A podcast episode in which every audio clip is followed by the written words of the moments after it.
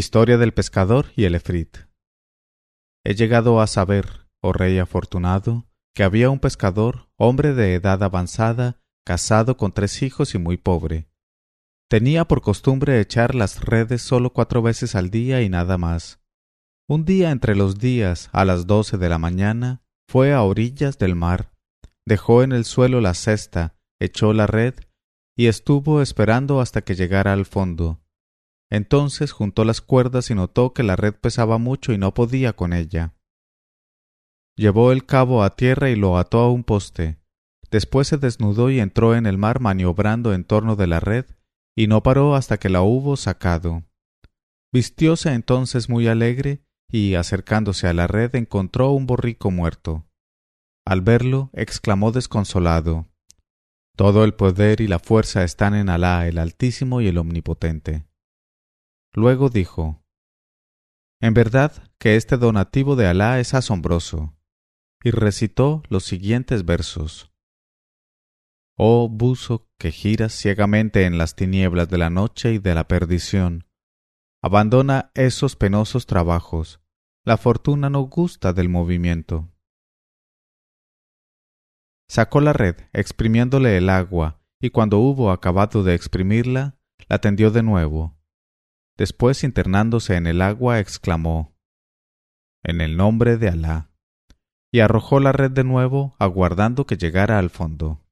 Quiso entonces sacarla, pero notó que pesaba más que antes y que estaba más adherida, por lo cual la creyó repleta de una buena pesca, y arrojándose otra vez al agua, la sacó al fin con gran trabajo, llevándola a la orilla, y encontró una tinaja enorme llena de arena y de barro, al verla, se lamentó mucho y recitó estos versos.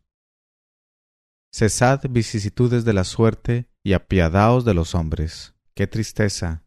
Sobre la tierra ninguna recompensa es igual al mérito ni digna del esfuerzo realizado por alcanzarla. Salgo de casa a veces para buscar candorosamente la fortuna y me enteran de que la fortuna hace mucho tiempo que murió. ¿Es así? Oh fortuna, ¿Cómo dejas a los sabios en la sombra para que los necios gobiernen el mundo? Y luego, arrojando la tinaja lejos de él, pidió perdón a Alá por su momento de rebeldía y lanzó la red por vez tercera. Y al sacarla la encontró llena de trozos de cacharros y vidrios. Al ver esto recitó todavía unos versos de un poeta. Oh poeta, nunca soplará hacia ti el viento de la fortuna ¿Ignoras, hombre ingenuo, que ni tu pluma de caña ni las líneas armoniosas de la escritura han de enriquecerte jamás? Y alzando la frente al cielo, exclamó Alá, tú sabes que yo no he hecho la red más que cuatro veces por día y ya van tres. Después invocó nuevamente el nombre de Alá y lanzó la red, aguardando que tocase el fondo.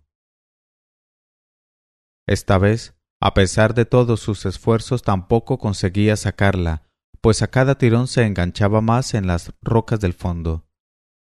Entonces dijo No hay fuerza ni poder más que en Alá.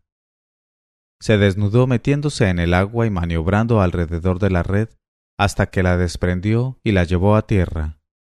Al abrirla encontró un enorme jarrón de cobre dorado, lleno e intacto. La boca estaba cerrada con un plomo que ostentaba el sello de nuestro señor Soleimán, hijo de Daud. El pescador se puso muy alegre al verlo y se dijo He aquí un objeto que venderé en el zoco de los caldereros, porque bien vale sus diez dinares de oro. Intentó mover el jarrón, pero hallándolo muy pesado, se dijo para sí Tengo que abrirlo sin remedio. Meteré en el saco lo que contenga y luego lo venderé en el zoco de los caldereros. Sacó el cuchillo y empezó a maniobrar hasta que levantó el plomo. Entonces sacudió el jarrón, queriendo inclinarlo para verter el contenido en el suelo. Pero nada salió del vaso, aparte de una humareda que subió hasta lo azul del cielo y se extendió por la superficie de la tierra. Y el pescador no volvía de su asombro. Una vez que hubo salido todo el humo, comenzó a condensarse en torbellinos, y al fin se convirtió en un efrit cuya frente llegaba a las nubes, mientras sus pies se hundían en el polvo. La cabeza del efrit era como una cúpula, sus manos semejaban rastrillos, sus piernas eran mástiles, su boca una caverna, sus dientes piedras, su nariz una alcarraza, sus ojos dos antorchas, y su cabellera aparecía revuelta y empolvada. Al ver a este efrit el pescador quedó mudo de espanto, temblándole las carnes, encajados los dientes, la boca seca, y los ojos se le cegaron a la luz. Cuando vio al pescador, el efrit dijo, No hay más Dios que Alá, y Soleimán es el profeta de Alá. Y dirigiéndose hacia el pescador prosiguió de este modo. Oh tú gran Soleimán, profeta de Alá, no me mates, te obedeceré siempre y nunca me rebelaré contra tus mandatos. Entonces exclamó el pescador, Oh gigante audaz y rebelde, tú te atreves a decir que Soleimán es el profeta de Alá. Soleimán murió hace mil ochocientos años y nosotros estamos al fin de los tiempos. Pero ¿qué historia vienes a contarme? ¿Cuál es el motivo de que estuvieras en este jarrón? Entonces el Efrit dijo, No hay más Dios que Alá, pero permite, oh pescador, que te anuncie una buena noticia. Y el pescador repuso, ¿Qué noticia es esa? Y contestó el Efrit, Tu muerte. Vas a morir ahora mismo y de la manera más terrible. Y replicó el pescador, Oh jefe de los Efrits, mereces por esa noticia que el cielo te retire su ayuda. Pueda él alejarte de nosotros, pero ¿por qué deseas mi muerte? ¿Qué hice para merecerla? Te he sacado de esa vasija, te he salvado de una larga permanencia en el mar, y te he traído a la tierra. Entonces el Efrit dijo, Piensa y elige la especie de muerte que prefieras. Morirás del modo que gustes. Y el pescador dijo, ¿Cuál es mi crimen para merecer tal castigo? Y respondió el Efrit, Oye mi historia, pescador. Y el pescador dijo, Habla y abrevia tu relato porque de impaciente que se halla mi alma se me está saliendo por el pie. Y dijo el Efrit, Sabe que yo soy un Efrit rebelde. Me rebelé contra Soleimán, hijo de Daud. Mi nombre es Sakr el Genni, y Soleimán envió hacia mí a su visir Asef, hijo de Barquia, que me cogió a pesar de mi resistencia y me llevó a manos de Soleimán y mi nariz en aquel momento se puso bien humilde. Al verme, Soleimán hizo su conjuro a Alá y me mandó que abrazase su religión y me sometiese a su obediencia. Pero yo me negué. Entonces mandó traer ese jarrón, me aprisionó en él y lo selló con plomo, imprimiendo el nombre del Altísimo. Después ordenó a los efrits fieles que me llevaran en hombros y me arrojasen en medio del mar. Permanecí cien años en el fondo del agua y decía de todo corazón, Enriqueceré eternamente al que logre libertarme. Pero pasaron los cien años y nadie me libertó.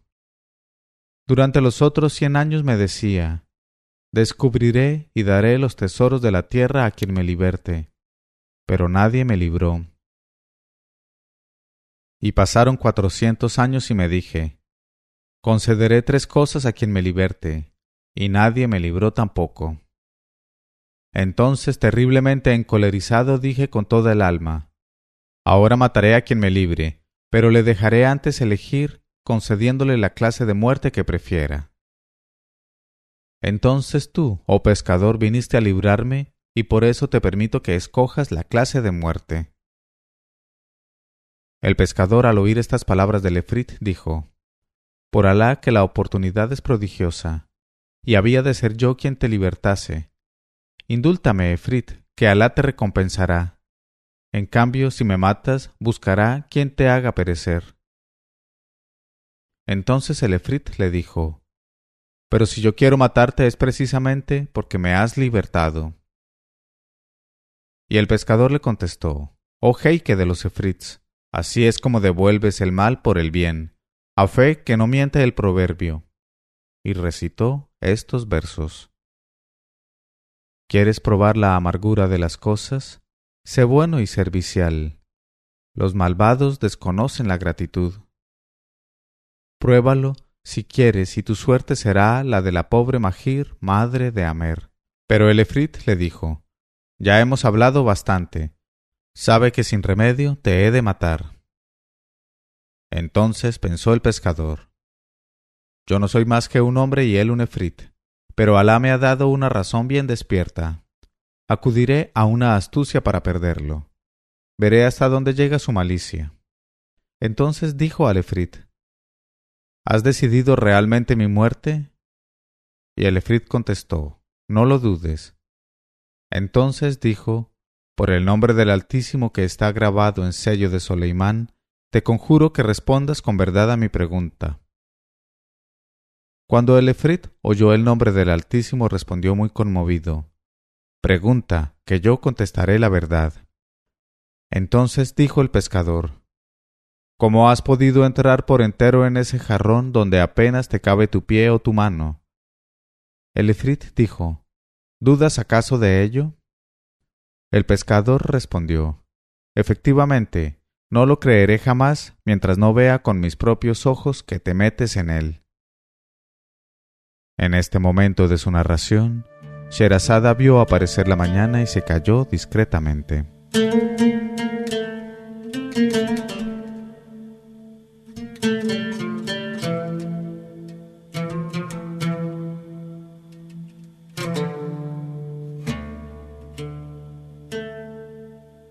Pero cuando llegó la cuarta noche, ella dijo, He llegado a saber, oh rey afortunado, que cuando el pescador dijo al Efrit que no le creería como no lo viese con sus propios ojos, el Efrit comenzó a agitarse, convirtiéndose nuevamente en humareda que subía hasta el firmamento. Después se condensó y empezó a entrar en el jarrón poco a poco, hasta el fin. Entonces el pescador cogió rápidamente la tapadera de plomo con el sello de Soleimán y obstruyó la boca del jarrón. Después, llamando a Lefrit, le dijo Elige y piensa la clase de muerte que más te convenga. Si no, te echaré al mar y me haré una casa junto a la orilla, e impediré a todo el mundo que pesque diciendo Allí hay un Efrit, y si lo libran, quiere matar a los que le liberten. Luego numeró todas las variedades de muertes para facilitar la elección. Al oírle, el Efrit intentó salir, pero no pudo, y vio que estaba encarcelado y tenía encima el sello de Soleimán. Convenciéndose entonces de que el pescador le había encerrado en un calabozo contra el cual no pueden prevalecer ni los más débiles ni los más fuertes de los efrits, y comprendiendo que el pescador le llevaría hacia el mar, suplicó No me lleves, no me lleves.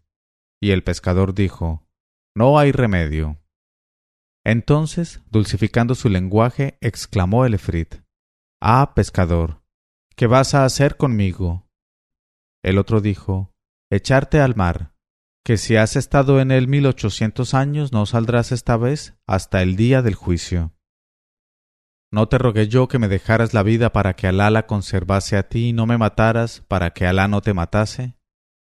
Obrando infamemente rechazaste mi plegaria. Por eso Alá te ha puesto en mis manos, y no me remuerde el haberte engañado. Entonces dijo el Efrit, ábreme el jarrón y te colmaré de beneficios. El pescador respondió, Mientes, oh maldito, entre tú y yo pasa exactamente lo que ocurrió entre el visir del rey Yunán y el médico Ruyán. Y el Efrit dijo, ¿Quiénes eran el visir del rey Yunán y el médico Ruyán? ¿Qué historia es esa?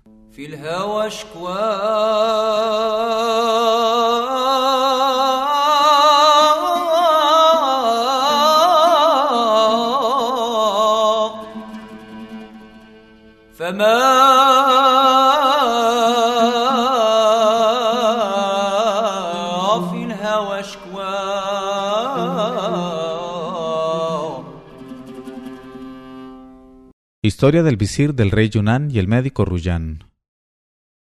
El pescador dijo: Sabrás, oh Efrit, que en la antigüedad del tiempo y en lo pasado de la edad, hubo en la ciudad de Fars, en el país de los rumán, los romanos y los griegos de Bizancio, por extensión los cristianos, un rey llamado Yunán. Era rico y poderoso, señor de ejércitos, dueño de fuerzas considerables y de aliados de todas las especies de hombres. Pero su cuerpo padecía una lepra que desesperaba a los médicos y los sabios. Ni drogas ni píldoras ni pomadas le hacían efecto alguno, y ningún sabio pudo encontrar un eficaz remedio para la espantosa dolencia. Pero cierto día llegó a la capital del rey Yunnan un médico anciano de renombre llamado Ruyán. Había estudiado los libros griegos, persas, romanos, árabes y sirios, así como la medicina y la astronomía, cuyos principios y reglas no ignoraba, así como sus buenos y malos efectos. Conocía las virtudes de las plantas grasas y secas y también sus buenos y malos efectos. Por último, había profundizado la filosofía y todas las ciencias médicas y otras muchas además. Cuando este médico llegó a la ciudad y permaneció en ella algunos días, supo la historia del rey y de la lepra que le martirizaba por la voluntad de Alá, enterándose del fracaso absoluto de todos los médicos y sabios. Al tener de ello noticia pasó muy preocupado la noche, pero no bien despertó por la mañana, al brillar la luz del día y saludar el sol al mundo, magnífica decoración del óptimo, se puso su mejor traje y fue a ver al rey Yunnan. Besó la tierra entre las manos del rey e hizo votos por la duración eterna de su poderío y de las gracias de Alá y de todas las mejores cosas. Después le enteró de quién era y le dijo He averiguado la enfermedad que atormenta tu cuerpo, y he sabido que un gran número de médicos no ha podido encontrar el medio de curarla. Voy, oh rey, a aplicarte mi tratamiento sin hacerte beber medicinas ni untarte con pomadas. Al oírlo, el rey Yunnan se asombró mucho y le dijo Por Alá, que si me curas te enriqueceré hasta los hijos de tus hijos, te concederé todos tus deseos y serás mi compañero y mi amigo.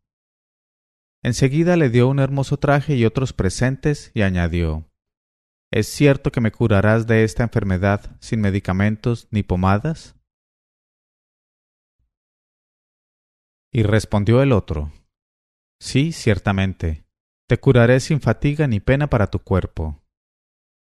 El rey le dijo cada vez más asombrado Oh gran médico, ¿Qué día y qué momento verán realizarse lo que acabas de prometer? Apresúrate a hacerlo, hijo mío. El médico contestó Escucho y obedezco. Entonces salió del palacio y alquiló una casa donde instaló sus libros, sus remedios y sus plantas aromáticas. Después hizo extractos de sus medicamentos y de sus simples, y con estos extractos construyó un mazo corto y encorvado cuyo mango horadó, y también hizo una pelota, todo esto lo mejor que pudo. Terminado completamente su trabajo, al segundo día fue a palacio, entró en la cámara del rey y besó la tierra entre sus manos. Después le prescribió que fuera caballo al Meidán y jugara con la bola y el mazo. Acompañaron al rey sus emires, sus chambelanes, sus visires y los jefes del reino. Apenas había llegado al Meidán, se le acercó el médico y le entregó el mazo diciéndole Empúñalo de este modo y da con toda tu fuerza en la pelota, y haz de modo que llegues a sudar. De este modo el remedio penetrará en la palma de la mano y circulará por todo tu cuerpo. Cuando transpires y el remedio haya tenido tiempo de obrar, regresa a tu palacio, ve enseguida a bañarte al hammam y quedarás curado. Ahora la paz sea contigo. El rey Yunnan cogió el mazo que le alargaba el médico empuñándolo con fuerza. Intrépidos jinetes montaron a caballo y le echaron la pelota. Entonces empezó a galopar detrás de ella para alcanzarla y golpearla, siempre con el mazo bien cogido y no dejó de golpear hasta que transpiró bien por la palma de la mano y por todo el cuerpo, dando lugar a que la medicina obrase sobre el organismo. Cuando el médico Ruyán vio que el remedio había circulado suficientemente, mandó al rey que volviera a palacio para bañarse en el hammam. Y el rey marchó enseguida y dispuso que le prepararan el hamam. Se lo prepararon con gran prisa, y los esclavos apresuráronse también a disponerle la ropa. Entonces el rey entró en el hamam y tomó el baño, se vistió de nuevo y salió del hamam para montar a caballo, volver a palacio y echarse a dormir. Y hasta aquí lo referente al rey Yunán. En cuanto al médico Ruyán, éste regresó a su casa, se acostó, y al despertar por la mañana fue a palacio, pidió permiso al rey para entrar, lo que éste le concedió. Entró, besó la tierra entre sus manos y empezó por declamar gravemente algunas estrofas. Si la elocuencia te eligiese como padre, reflorecería, y no sabría elegir ya a otro más que a ti. Oh rostro ardiente, cuya claridad borraría la llama de un tizón encendido. Ojalá ese glorioso semblante siga con la luz de su frescura y alcance a ver cómo las arrugas surcan la cara del tiempo. Me has cubierto con los beneficios de tu generosidad, como la nube bienhechora cubre la colina.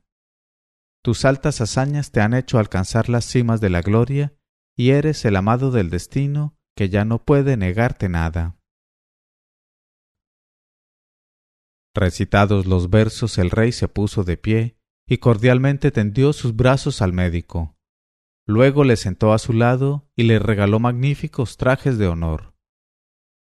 Porque, efectivamente, al salir del hammam, el rey se había mirado el cuerpo sin encontrar rastros de lepra, y vio su piel pura como la plata virgen.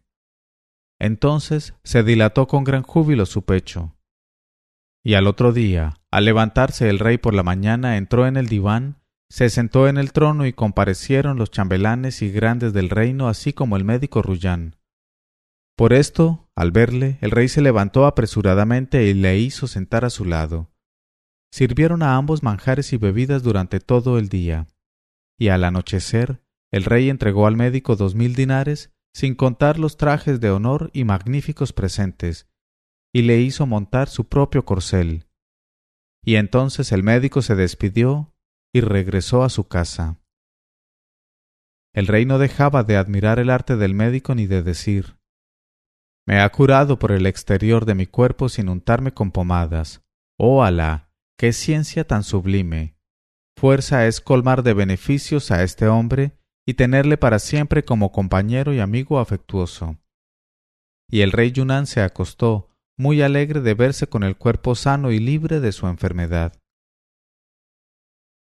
Cuando al otro día se levantó el rey y se sentó en el trono, los jefes de la nación pusiéronse de pie, y los emires y visires se sentaron a su derecha y a su izquierda. Entonces mandó llamar al médico Ruyán, que acudió y besó la tierra entre sus manos. El rey se levantó en honor suyo, le hizo sentar a su lado, comió en su compañía, le deseó larga vida, y le dio magníficas telas y otros presentes, sin dejar de conversar con él hasta el anochecer, y mandóle entregaran a modo de remuneración cinco trajes de honor y mil dinares. Y así regresó el médico a su casa haciendo votos por el rey.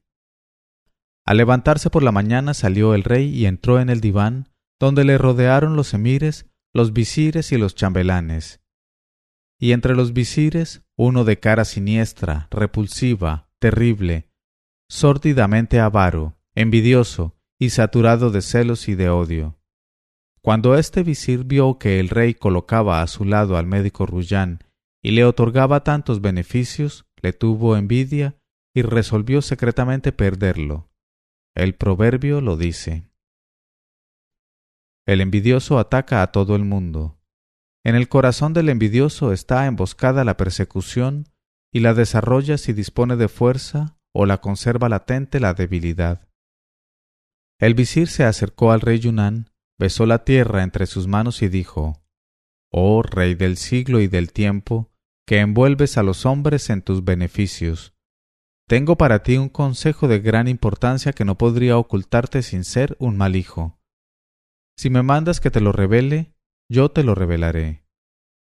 Turbado entonces el rey por las palabras del visir le dijo ¿Qué consejo es el tuyo?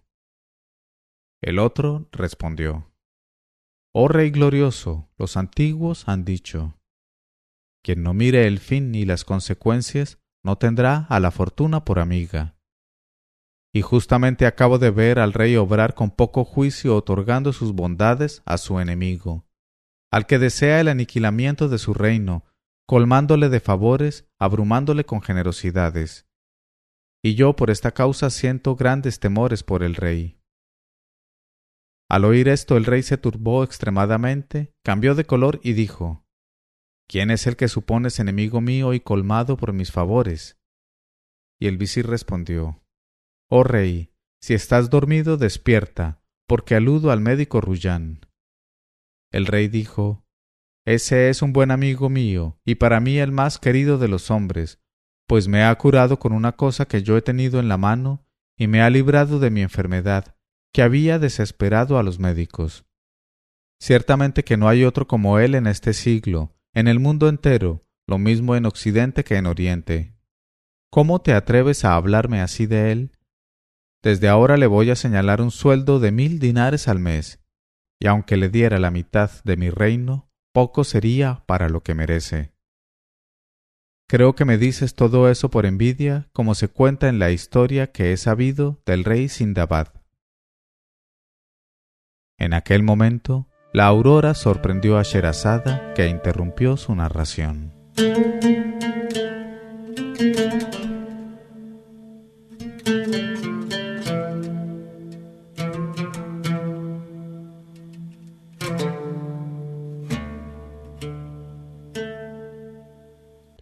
Pero cuando llegó la quinta noche, ella dijo,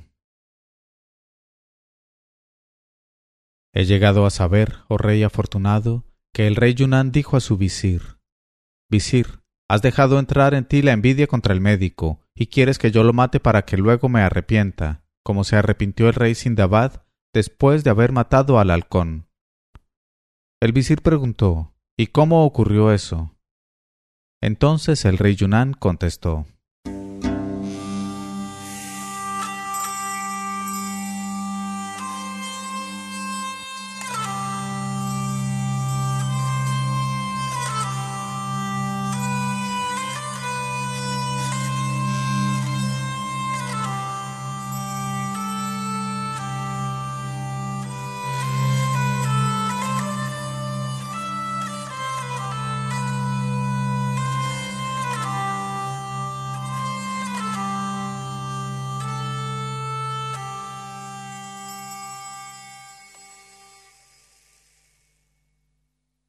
El halcón del rey Sindabad.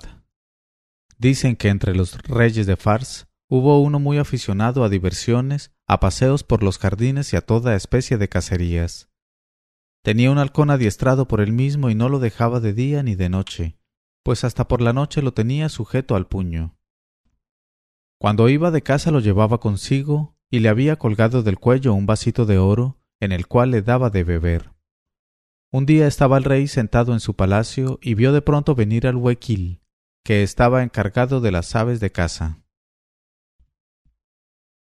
Un día estaba el rey sentado en su palacio y vio de pronto venir al huequil, que estaba encargado de las aves de casa, y le dijo Oh rey de los siglos, llegó la época de ir de casa.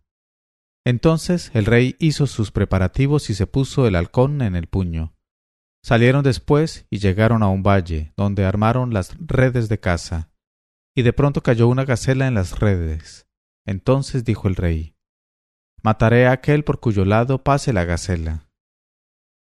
Empezaron a estrechar la red en torno de la gacela que se aproximó al rey y se enderezó sobre las patas como si quisiera besar la tierra delante del rey. Entonces el rey comenzó a dar palmaditas para hacer huir a la gacela, pero ésta brincó y pasó por encima de su cabeza y se internó tierra adentro. El rey se volvió entonces hacia los guardias y vio que guiñaban los ojos maliciosamente. Al presenciar tal cosa, le dijo al visir ¿Por qué se hacen esas señas mis soldados? Y el visir contestó Dicen que has jurado matar a aquel por cuya proximidad pasase la gacela. Y el rey exclamó Por mi vida, hay que perseguir y alcanzar a esa gacela. y se puso a galopar siguiendo el rastro y pudo alcanzarla. El halcón le dio con el pico en los ojos de tal manera que la cegó y la hizo sentir vértigos. Entonces el rey empuñó su masa, golpeando con ella a la gacela hasta hacerla caer desplomada. Enseguida descabalgó, degollándola y desollándola, y colgó del arzón de la silla los despojos. Hacía bastante calor y aquel lugar era desierto, árido y carecía de agua. El rey tenía sed y también el caballo. Y el rey se volvió y vio un árbol del cual brotaba agua como manteca. El rey llevaba la mano cubierta con un guante de piel. Cogió el vasito del cuello del halcón, lo llenó de aquella agua y lo colocó delante del ave, pero ésta dio con la pata al vaso y lo volcó. El rey cogió el vaso por segunda vez, lo llenó, y como seguía creyendo que el halcón tenía sed, se lo puso delante. Pero el halcón le dio con la pata por segunda vez y lo volcó. Y el rey se encolerizó contra el halcón, y cogió por tercera vez el vaso, pero se lo presentó al caballo, y el halcón derribó el vaso con el ala. Entonces dijo el rey, Alá te sepulte, oh la más nefasta de las aves de mal agüero, no me has dejado beber, ni has bebido tú, ni has dejado que beba el caballo. Y dio con su espada al halcón y le cortó las alas. Entonces el halcón irguiendo la cabeza le dijo por señas, Mira lo que hay en el árbol. Y el rey levantó los ojos y vio en el árbol una serpiente, y el líquido que corría era su veneno. Entonces el rey se arrepintió de haberle cortado las alas al halcón. Después se levantó, montó a caballo, se fue, llevándose la gacela y llegó a su palacio. Le dio la gacela al cocinero y le dijo Tómala y guísala. Luego se sentó en su trono sin soltar al halcón. Pero el halcón, tras una especie de estertor, murió. El rey, al ver esto, prorrumpió en gritos de dolor y de amargura por haber matado al halcón que le había salvado de la muerte. Tal es la historia del rey Sindabad. Cuando el visir hubo oído el relato del rey Yunán, le dijo Oh gran rey lleno de dignidad, ¿qué daño he hecho yo cuyos funestos efectos hayas tú podido ver?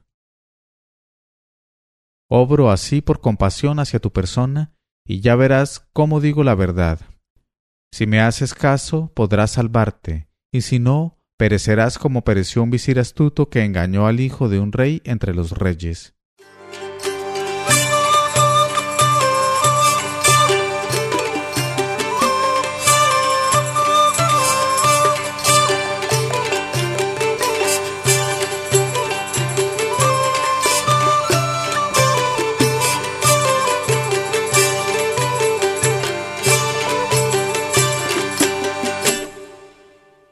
Historia del príncipe y la vampiro. El rey de que se trata tenía un hijo aficionadísimo a la caza con galgos y tenía también un visir. El rey mandó al visir que acompañara a su hijo allá donde fuese. Un día entre los días el hijo salió a cazar con galgos y con él salió el visir, y ambos vieron un animal monstruoso. Y el visir dijo al hijo del rey, Anda contra esa fiera, persíguela y el príncipe se puso a perseguir a la fiera hasta que todos le perdieron de vista. Y de pronto la fiera desapareció del desierto, y el príncipe permanecía perplejo, sin saber hacia dónde ir, cuando vio en lo más alto del camino una joven esclava que estaba llorando.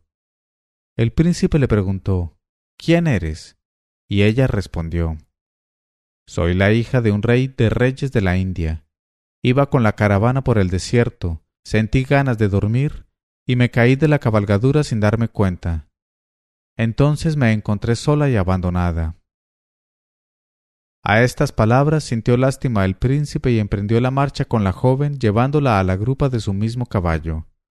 Al pasar frente a un bosquecillo la esclava le dijo Oh señor, desearía evacuar una necesidad. Entonces el príncipe la desmontó junto al bosquecillo y viendo que tardaba mucho marchó detrás de ella sin que la esclava pudiera enterarse. La esclava era un vampiro y estaba diciendo a sus hijos Hijos míos, os traigo un joven muy robusto. Y ellos dijeron Tráenoslo, madre, para que lo devoremos. Cuando lo oyó el príncipe ya no pudo dudar de su próxima muerte, y las carnes le temblaban de terror mientras volvía al camino.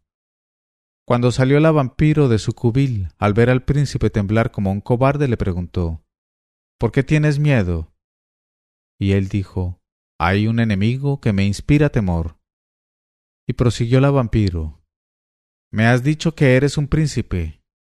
Y respondió él Así es la verdad. Y ella le dijo Y entonces, ¿por qué no das algún dinero a tu enemigo para satisfacerle? El príncipe replicó No se satisface con dinero, solo se contenta con el alma. Por eso tengo miedo, como víctima de una injusticia. Y la vampiro le dijo Si te persiguen como afirmas, pide contra tu enemigo la ayuda de Alá, y él te librará de sus maleficios y de los maleficios de aquellos de que tienes miedo. Entonces el príncipe levantó la cabeza al cielo y dijo, Oh tú que atiendes al oprimido que te implora, hazme triunfar de mi enemigo y aléjale de mí, pues tienes poder para cuanto deseas. Cuando la vampiro oyó estas palabras desapareció, y el príncipe pudo regresar al lado de su padre, y le dio cuenta del mal consejo del visir. Y el rey mandó matar al visir. Enseguida el visir del rey Yunán prosiguió de este modo. Y tú, oh rey, si te fías de ese médico, cuenta que te matará con la peor de las muertes. Aunque le hayas colmado de favores y le hayas hecho tu amigo, está preparando tu muerte. ¿Sabes por qué te curó de tu enfermedad por el exterior de tu cuerpo mediante una cosa que tuviste en la mano? ¿No crees que es sencillamente para causar tu pérdida con una segunda cosa que te mandará también coger? Entonces el rey Yunán dijo Dices la verdad, hágase según tu opinión, oh visir bien aconsejado, porque es muy probable que ese médico haya venido ocultamente como un espía para hacer mi perdición. Si me ha curado con una cosa que he tenido en la mano, muy bien podría perderme con otra que, por ejemplo, me diera a oler. Y luego el rey Yunán dijo a su visir Oh visir, ¿qué debemos hacer con él? Y el visir respondió Hay que mandar inmediatamente que le traigan y cuando se presente aquí degollarlo, y así te librarás de sus maleficios, y quedarás desahogado y tranquilo. Hazle traición antes que él te la haga a ti. Y el rey Yunán dijo Verdad dices, ah visir. Después el rey mandó llamar al médico que se presentó alegre, ignorando lo que había resuelto el clemente. El poeta lo dice en sus versos. Oh tú, que temes los embates del destino, tranquilízate. ¿No sabes que todo está en las manos de aquel que ha formado la tierra? Porque lo que está escrito, escrito está, y no se borra nunca. Y lo que no está escrito no hay por qué temerlo. Y tú, Señor, ¿podré dejar pasar un día sin cantar tus alabanzas ¿Para quién reservarías sino el don maravilloso de mi estilo rimado y mi lengua de poeta? Cada nuevo don que recibo de tus manos, oh Señor, es más hermoso que el precedente y se anticipa a mis deseos. Por eso, ¿cómo no cantar tu gloria, toda tu gloria, y alabarte en mi alma y en público? Pero he de confesar que nunca tendrán mis labios elocuencia bastante ni mi pecho fuerza suficiente para cantar y para llevar los beneficios de que me has colmado. Oh tú que dudas, confía tus asuntos a las manos de Alá, el único sabio, y así que lo hagas, tu corazón nada tendrá que temer por parte de los hombres. Sabes también que nada se puede hacer por tu voluntad, sino por la voluntad del sabio de los sabios. No desesperes, pues, nunca, y olvida todas las tristezas y todas las zozobras. ¿No sabes que las zozobras destruyen el corazón más firme y más fuerte? Abandónaselo todo. Nuestros proyectos no son más que proyectos de esclavos impotentes ante el único ordenador. Déjate llevar. Así disfrutarás de una paz duradera. Cuando se presentó el médico Ruyán, el rey le dijo ¿Sabes por qué te he hecho venir a mi presencia? Y el médico contestó Nadie sabe lo desconocido más que Alá el Altísimo. Y el rey le dijo, Te he mandado llamar para matarte y arrancarte el alma. Y el médico Ruyán, al oír estas palabras, se sintió asombrado, con el más prodigioso asombro, y dijo, Oh rey, ¿por qué me has de matar? ¿Qué falta he cometido?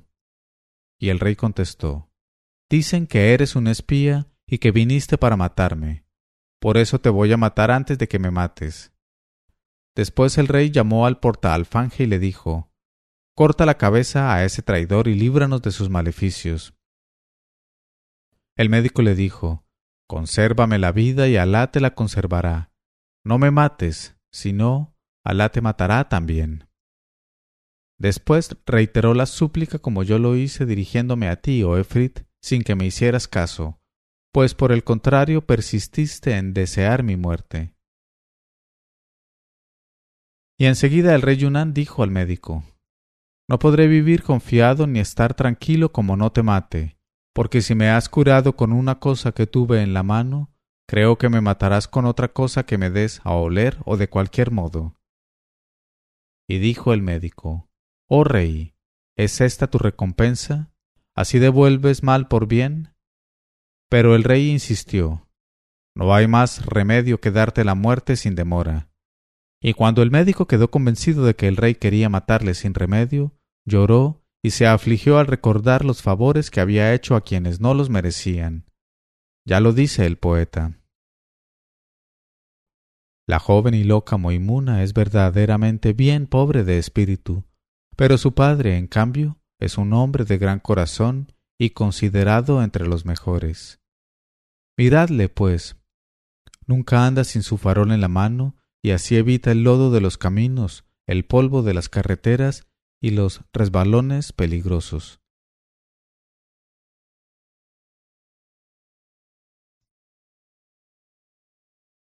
Enseguida se adelantó el portalfanje, vendó los ojos del médico y sacando la espada dijo al rey Con tu venia. Pero el médico seguía llorando y suplicando al rey Consérvame la vida y Alá te la conservará. No me mates, o Alá te matará a ti y recitó estos versos de un poeta. Mis consejos no tuvieron ningún éxito, mientras que los consejos de los ignorantes conseguían su propósito.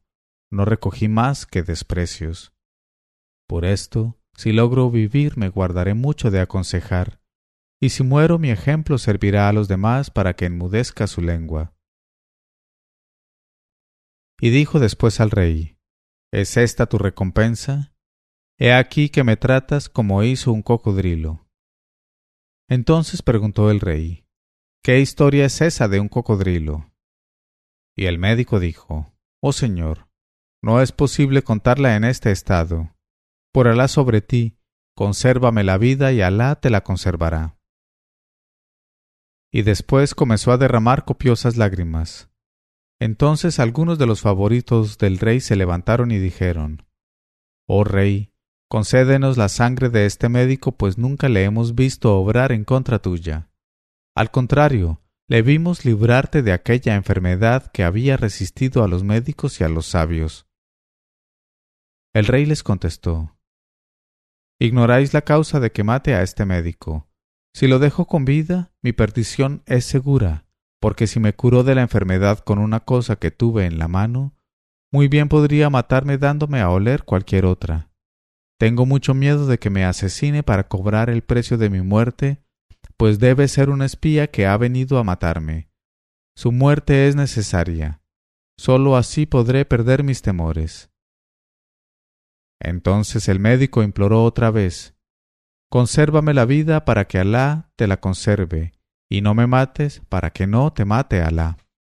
Pero, oh Efrit, cuando el médico se convenció de que el rey lo iba a hacer matar sin remedio, dijo Oh rey, si mi muerte es realmente necesaria, déjame ir a casa para despachar mis asuntos, encargar a mis parientes y vecinos que cuiden de enterrarme y sobre todo para regalar mis libros de medicina.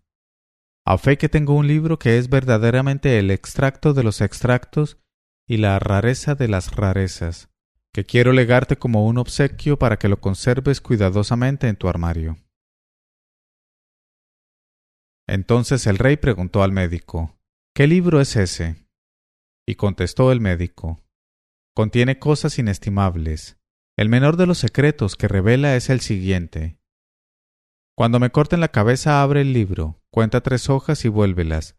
Lee enseguida tres renglones de la página de la izquierda y entonces la cabeza cortada te hablará y contestará a todas las preguntas que le dirijas. Al oír estas palabras el rey se asombró hasta el límite del asombro, y estremeciéndose de alegría y de emoción dijo Oh médico, ¿hasta cortándote la cabeza hablarás? Y el médico respondió Sí, en verdad, oh rey, es efectivamente una cosa prodigiosa. Entonces el rey le permitió que saliera, aunque escoltado por guardianes. Y el médico llegó a su casa y despachó sus asuntos aquel día, y al siguiente día también. Y el rey subió al diván, y acudieron los emires, los visires, los chambelanes, los nawabs, y todos los jefes del reino, y el diván parecía un jardín lleno de flores. Entonces entró el médico en el diván y se colocó de pie ante el rey, con un libro muy viejo y una cajita de colirio llena de unos polvos. Después se sentó y dijo Que me traigan una bandeja. Le llevaron una bandeja y vertió los polvos y los extendió por la superficie. Y dijo entonces Oh rey, coge ese libro, pero no lo abras antes de cortarme la cabeza.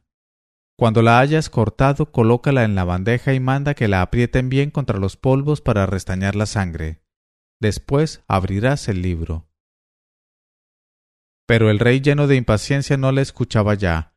Cogió el libro y lo abrió, pero encontró las hojas pegadas unas a otras. Entonces, metiendo su dedo en la boca, lo mojó con su saliva y logró despegar la primera hoja. Lo mismo tuvo que hacer con la segunda y la tercera hoja, y cada vez se abrían las hojas con más dificultad. De ese modo abrió el rey seis hojas y trató de leerlas, pero no pudo encontrar ninguna clase de escritura. Y el rey dijo Oh médico, no hay nada escrito.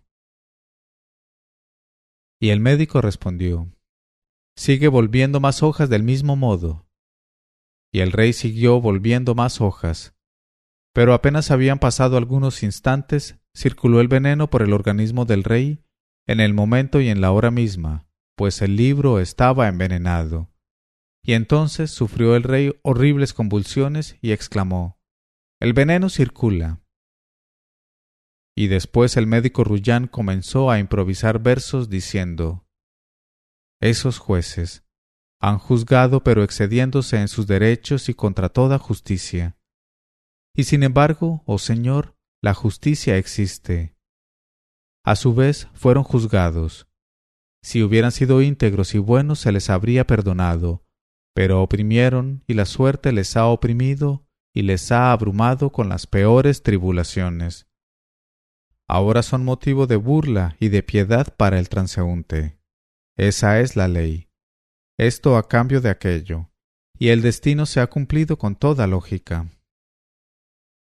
Cuando Rullán el médico acababa su recitado cayó muerto el rey. Sabe ahora, oh Efrit, que si el rey Yunán hubiera conservado al médico Rullán, Alá a su vez le habría conservado, pero al negarse decidió su propia muerte. Y si tú, oh Efrit, hubieses querido conservarme, Alá te habría conservado. En este momento de su narración, Sherazada vio aparecer la mañana y se calló discretamente. Y su hermana doña Sada le dijo Qué deliciosas son tus palabras.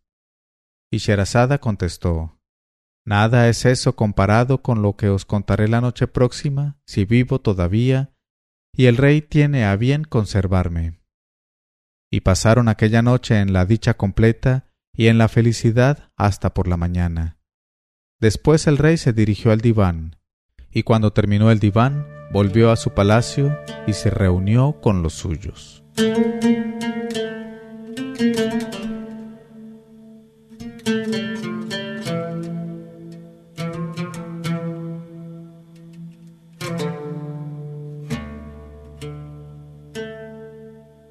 Leyó Mauricio Duque Arrubla. Mil una noches.co 1001 noches.co